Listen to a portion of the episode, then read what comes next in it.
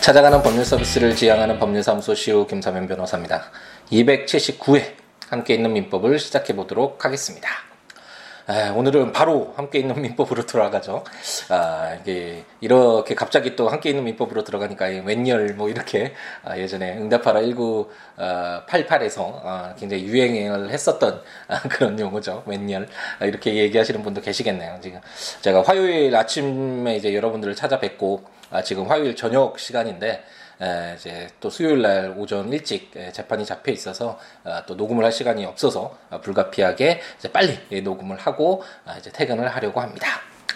우리가 지금 후견 제도를 공부를 하고 있죠. 그 우리가 지금 보고 있는 것은 미성년 후견과 성년 후견 에, 그, 그 중에 이제 후견인과 관련된 에, 내용들을 보고 있다. 아, 그럼 어떨 때 이런 성년 후견인이나 피성년 후견인이 에, 성년 어, 미성년 후견인이 필요한 경우인가와 관련돼서는 아, 지금 우리가 보고 있는 928조 이하의 이 조문에 있는 것이 아니라 아, 주체 부분 민법 총칙에서 우리가 공부를 했었죠. 그 5조 이하에 나와 있는 아, 주체 부분에서 미성년 아, 그리고 성년 후견 개시가 필요한 경우 한정 후견, 특정 후견과 관련된 내용 그 규정을 통해서 아, 우리가 어떤 경우에 후견이 필요한지를 이제 배웠고 배워야 하고 아, 지금 이 그런 경우가 있을 때 이제 후견인이 선임이 되는데 그 후견인은 어떻게 아, 선임이 되고 어떻게 지정되고 뭐 후견인의 자격은 어떻게 되고 이러한 내용들을 우리가 지금 공부를 하고 있습니다. 그래서 이제 성년 후견인과 미성년 후견인과 관련된 규정은 오늘 세 개의 점을 읽어보고 이제 마무리를 지게 될 텐데 그 이후에 이제 후견 감독인과 관련된 내용들을 한번 읽어보고 후견인의 임무가 무엇인지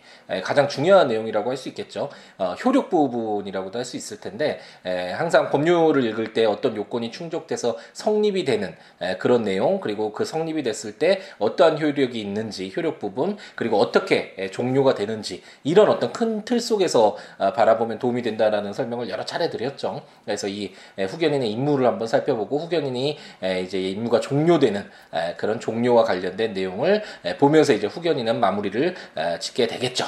그 이후로는 이제 한정 후견, 특정 후견, 그리고 후견 계약과 관련된 이런 새로운 내용들이 등장을 했다라고 말씀을 드렸죠. 그런 내용과 관련된 공부를 해보도록 하겠습니다.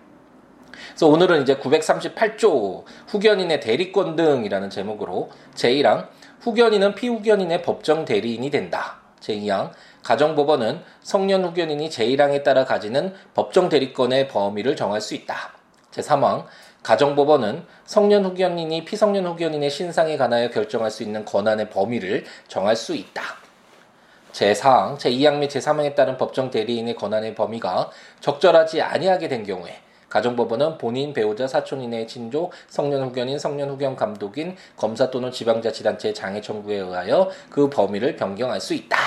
라고 규정을 해서 아, 이제 굉장히 익숙하시죠. 이 조문도 어, 익숙하고 용어도 친숙할 뿐만 아니라 그 내용 자체도 우리가 후겨 아, 친권을 공부할 때 부모와 자녀와의 관계 속에서 아, 효력 부분이라고 할 수 있는 친권과 관련된 에, 규정들을 우리가 공부를 좀 자세하게 했었죠. 이 친권과 굉장히 유사한 아, 내용이 많이 담겨져 있고 실질적으로 미성년 후견 같은 경우에 성년 후견은 약간 다르긴 하지만 아, 친권자가 법정 대리인이 돼서 그 미성년자를 대신해서 대리인으로 어, 이렇게 활동을 하면서 미성년자의 어떤 행위를 보완을 해주고 보호를 해주는 그런 역할을 한다고 한다면 어, 그런 만약 친권자가 없거나 친권을 행사할 수 있는 어, 그런 범위가 제한되거나 뭐 그런 어떤 친권을 상실하거나 그런 경우가 있을 수 있다라는 것을 우리가 봤고 그때 어, 미성년 후견인이 필요하다라는 설명을 우리가 에, 그 규정들을 공부를 했었잖아요. 그거 마찬가지로 이제 후견인의 경우에는 성년 후견의 경우에는 어, 친권자가 인, 있다가 없는 뭐 이런 경우는 아니지만 어, 그런 유사한 형태라고 생각하시면 되겠고 그래서 후견인이 됐을 때 에, 가장 아, 가장 큰 역할은 무엇인가와 관련돼서 이제 법정 대리인이 피후견인의 법정 대리인이 된다라는 아, 그런 규정을 두고 있고 그렇게 그런 역할을 하게 된다라는 아, 설명은 오늘 아침에도 드렸었죠. 에, 공부를 하면서 화요일 아침 시간에 에, 우리가 공부를 했었던 내용이었습니다. 다만 약간 특이한 것은 어, 이 어, 법정 대리권의 범위를 특히나 피성년 후견인의 에, 신상과 관련돼서 어, 결정할 수 있는 범위와 관련돼서는 아무래도 친권에 비해서는 에, 제3자가 후견인이 되는 것이니까 차이가 있을 수 있죠. 부모의 역할과는 약간 다를 수 있기 때문에 이런 어떤 제한을 둘 수 있는 어, 범위를 정할 수 있다, 정할 수 있다 이렇게 할 수 있다라고 되어 있잖아. 해야여야 한다가 아니라 아, 그렇기 때문에 가정법원이 어떤 공익 그리고 자녀의 복리를 어, 떤 보호하는 아, 그런 역할을 아, 이렇게 할 수 있는 여지를 남겨두고 있다라고 생각하시면 되겠고. 그리고 그 범위와 관련돼서 이제 청구하는 자가 약간 또 새로운 사람이 이제 등장을 했죠. 성년 후견 감독인 검사나 지방자치단체의 장이나 이런 청구권자는 계속 등장을 했었는데 진조평 읽어가면서 내내 등장하는 그런 아, 지위에 있는 자들이었죠. 하지만 성년 후견 감독인 이건 처음 나오는 것 같은데 이제 우리가 아, 다음 시간부터 목요일 아침이 되겠네요. 공부를 하게 된 후견 감독인과 관련된 아, 이제 그런 어떤 용어가 그런 지위에 있는 자가 등장을 하고 있습니다. 제939조는 후견인의 사임이라는 제목으로 후견인은 정당한 사유가 있는 경우에는 가정법원의 허가를 받아 사임할 수 있다. 이 경우 그 후견인은 사임 청구와 동시에 가정법원의 새로운 후견인의 선임을 청구하여야 한다. 라고 규정을 하고 있습니다. 친권은 그 포기를 할 수는 없잖아요. 나는 어, 아버지로서 어머니로서의 지위를 에, 사임한다, 뭐 포기한다 이럴 수는 없겠죠. 이건 자연 발생적인 에, 권리이자 의무이잖아요. 친권은 우리가 계속해서 읽어왔지만 하지만 후견인은 아, 제 3자이고 그렇기 때문에 물론 그 미성년자나 아니면 그 성년 후견이 필요한 피성년 후견인의 아, 입장에서 후견인은 계속해서 유지가 되는 것이 필요하겠죠. 그래서 아, 그것을 원칙으로 하지만 정당한 사유가 있을 때 후견이가 후견인이 자신의 어떤 지위를 사임하는 것까지 막는 것은 아, 좀 무리가 있겠죠. 그렇기 때문에 정당한 사유가 있을 것 그리고 가정법원의 허가를 받을 것 이것을 요건으로 하고 또또 하나의 요건이 가정법원의 새로운 후견인의 선임을 청 청구하여야 한다라고 해서 우리가 아까 할 수 있다라는 규정과 그 어, 규정과 청구하여야 한다라는 하여야 한다라는 의무 어, 규정은 굉장히 다른 내용이라는 설명을 드렸었잖아요. 에, 그래서 아, 이렇게 후견인이 사임은 할 수 있는데 에, 요건을 에, 좀 아, 제한을 두고 있다라고 어, 가볍게 이해하고 넘어가시면 되겠습니다.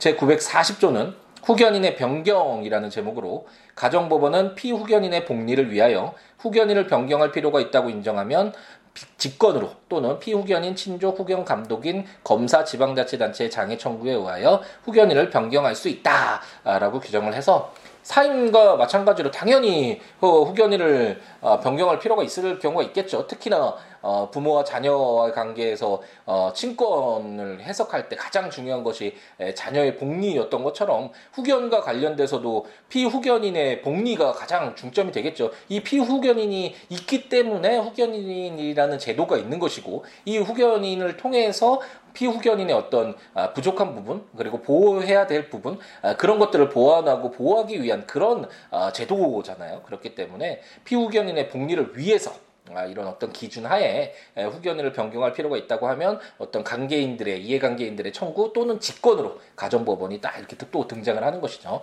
그러니까 이런 후견인을 변경할 수 있다라고 규정을 하고 있습니다. 아, 오늘은 정말 빨리 끝났네요. 예, 조문들 한번 보시면서 어, 들으시면 좋으니까 이걸 얘기를 다 하고도 어, 이 말씀을 드려야겠네요. 빨리 끝난다고. 예, 어쨌든 그 국가법령정보센터에서 민법 치셔서 해당 조문 에, 한번 보시면서 들으시면 좋고 제가 전자책으로 발간한 함께 있는 민법 친족편 해당 조문과 설명들 참고하셔도 좋겠고 제 블로그에 siwo.com, siwo.net, siwo, law.com.net 예, 해당 조문과 설명들 참고하시면서 팟캐스트 함께 있는 민법을 들어주시면 좋겠습니다. 그 외에 뭐 어떠한 내용이라도 좋으니까 아, siwo.com, siwo.net 또는 siabooks.com, siabooks.com 블로그나 026959-9970 전화나 siwo 골뱅이 gmail.com 메일이나 트위터나 페이스북에 siwo에 오셔서 여러 가지 이야기, 살아가는 이야기도 좋고 뭐 인생 상담도 좋고 어떠한 이야기라도 좋으니까요. 함께 이야기를 나누는 아, 우리였으면 하는 희망을 가져봅니다. 예. 굉장히 빨리 진행이 됐죠. 아, 저도 이제 아, 저녁 시간 또 집으로 아, 향해야겠죠. 또 오늘 하루도 나름대로 또 열심히 채웠는데 여러분들은 어떻게 오늘 하루를 채우셨는지 모르겠네요. 수요일 아침에 이제 만나 뵙게 될 텐데 오늘 하루도 수요일 하루도 2018년 3월 7일 오늘 하루도 행복 가득하게 예, 정말 아, 순간순간 열정 가득하게 채울 수 있도록 아, 노력하는 우리였으면 하는 희망을 가져봅니다. 어, 너무 빨리 끝나니까 좀 생소하긴 한데 아, 이 어, 지금 이 지금 279회를 들으면서 어 팟캐스트 너무 어, 심플하고 어, 너무 좋다 필요한 정보만 이야기하니까 너무 좋다라고 오히려 인기가 많아지는 계기가 되지 않을까라는 생각이 또 불현듯 드네요. 빨리 끝내야겠죠. 이런 날도 있어야 되겠죠. 어쨌든 오늘 하루도 행복 가득하게 예, 채우시기 바랍니다. 감사합니다.